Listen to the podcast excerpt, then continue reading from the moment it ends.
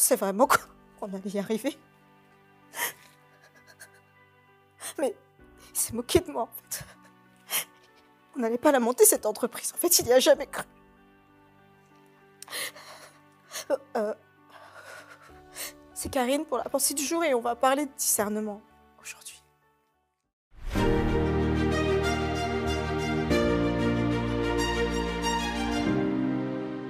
La pensée du jour se trouve dans Roi chapitre 3 verset 9. Accorde donc à ton serviteur un cœur intelligent pour juger ton peuple, pour discerner le bien du mal. T'est-il déjà arrivé de te tromper sur une personne ou sur une situation? Mais vraiment, hein, tu n'aurais jamais imaginé cela. Parfois, cela déconcerte pour certains et cela peut même ébranler, voire tomber en dépression. D'autres ont été fortifiés par ces expériences, mais en général, on, on reste une fraction de seconde à se dire mais comment est-ce possible? Certains diront mais c'est normal, ça arrive à tout le monde au moins une fois dans sa vie. Et si ce n'était pas le cas? Il n'est pas obligatoire que nous nous trompions sur des situations ou des personnes.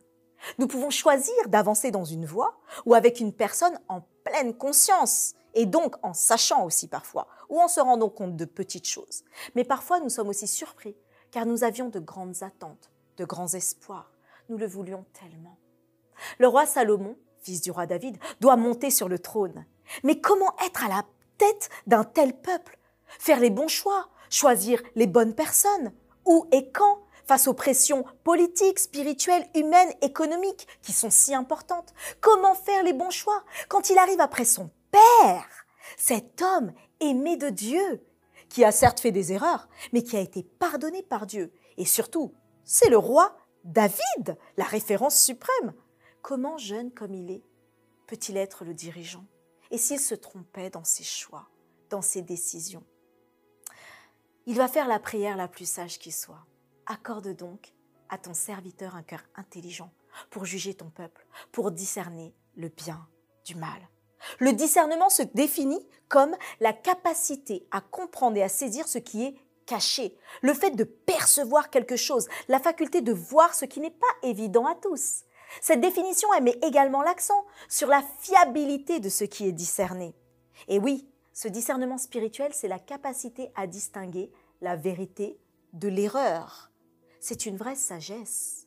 Cette intelligence spirituelle, elle nous rend capable de comprendre la volonté de Dieu.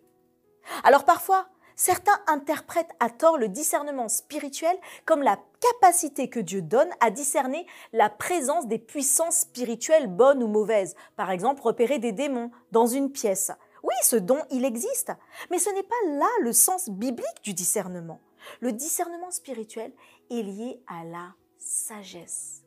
Une grâce qui vient de Dieu, nous permettant de distinguer le bien du mal, la vérité de l'erreur, comprendre ce qui est caché et qu'en temps normal, on ne verrait pas. Pour nous chrétiens, il s'agit tout d'abord, mais tout d'abord d'examiner nos propres choix, nos propres pensées, nos désirs, nos actes, afin de voir s'ils sont conformes à la recherche du bien et de la volonté de Dieu. Ensuite, de regarder le monde autour de nous, non pour forcément le juger, on n'est pas là pour juger, mais on est là pour voir comment Dieu veut nous aider à agir dans ce monde. Et ce discernement, il nous prépare et nous parle dans chaque situation. Oui, chaque situation. Mais il ne tient qu'à nous de savoir si nous choisissons de vouloir dire à Dieu cette prière pour discerner le bien du mal, la vérité de l'erreur. Aujourd'hui, fais toi aussi cette prière. Accorde donc à ton serviteur un cœur intelligent pour juger ton peuple pour discerner le bien du mal et vois comment Dieu va révéler ses plans en toi et dans ton entourage.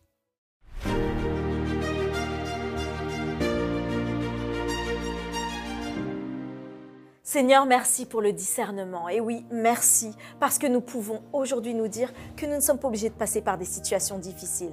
Alors, un petit coucou à Florian, Eliam, Anne-Marie, Andrea, Kimia, Keilen. Et oui, nous sommes ensemble. Nous sommes tous dans la même croissance spirituelle, le même cheminement. Alors, abonne-toi surtout. Hein. Pense à liker, à transmettre à beaucoup de personnes et à nous retrouver demain pour une autre pensée du jour.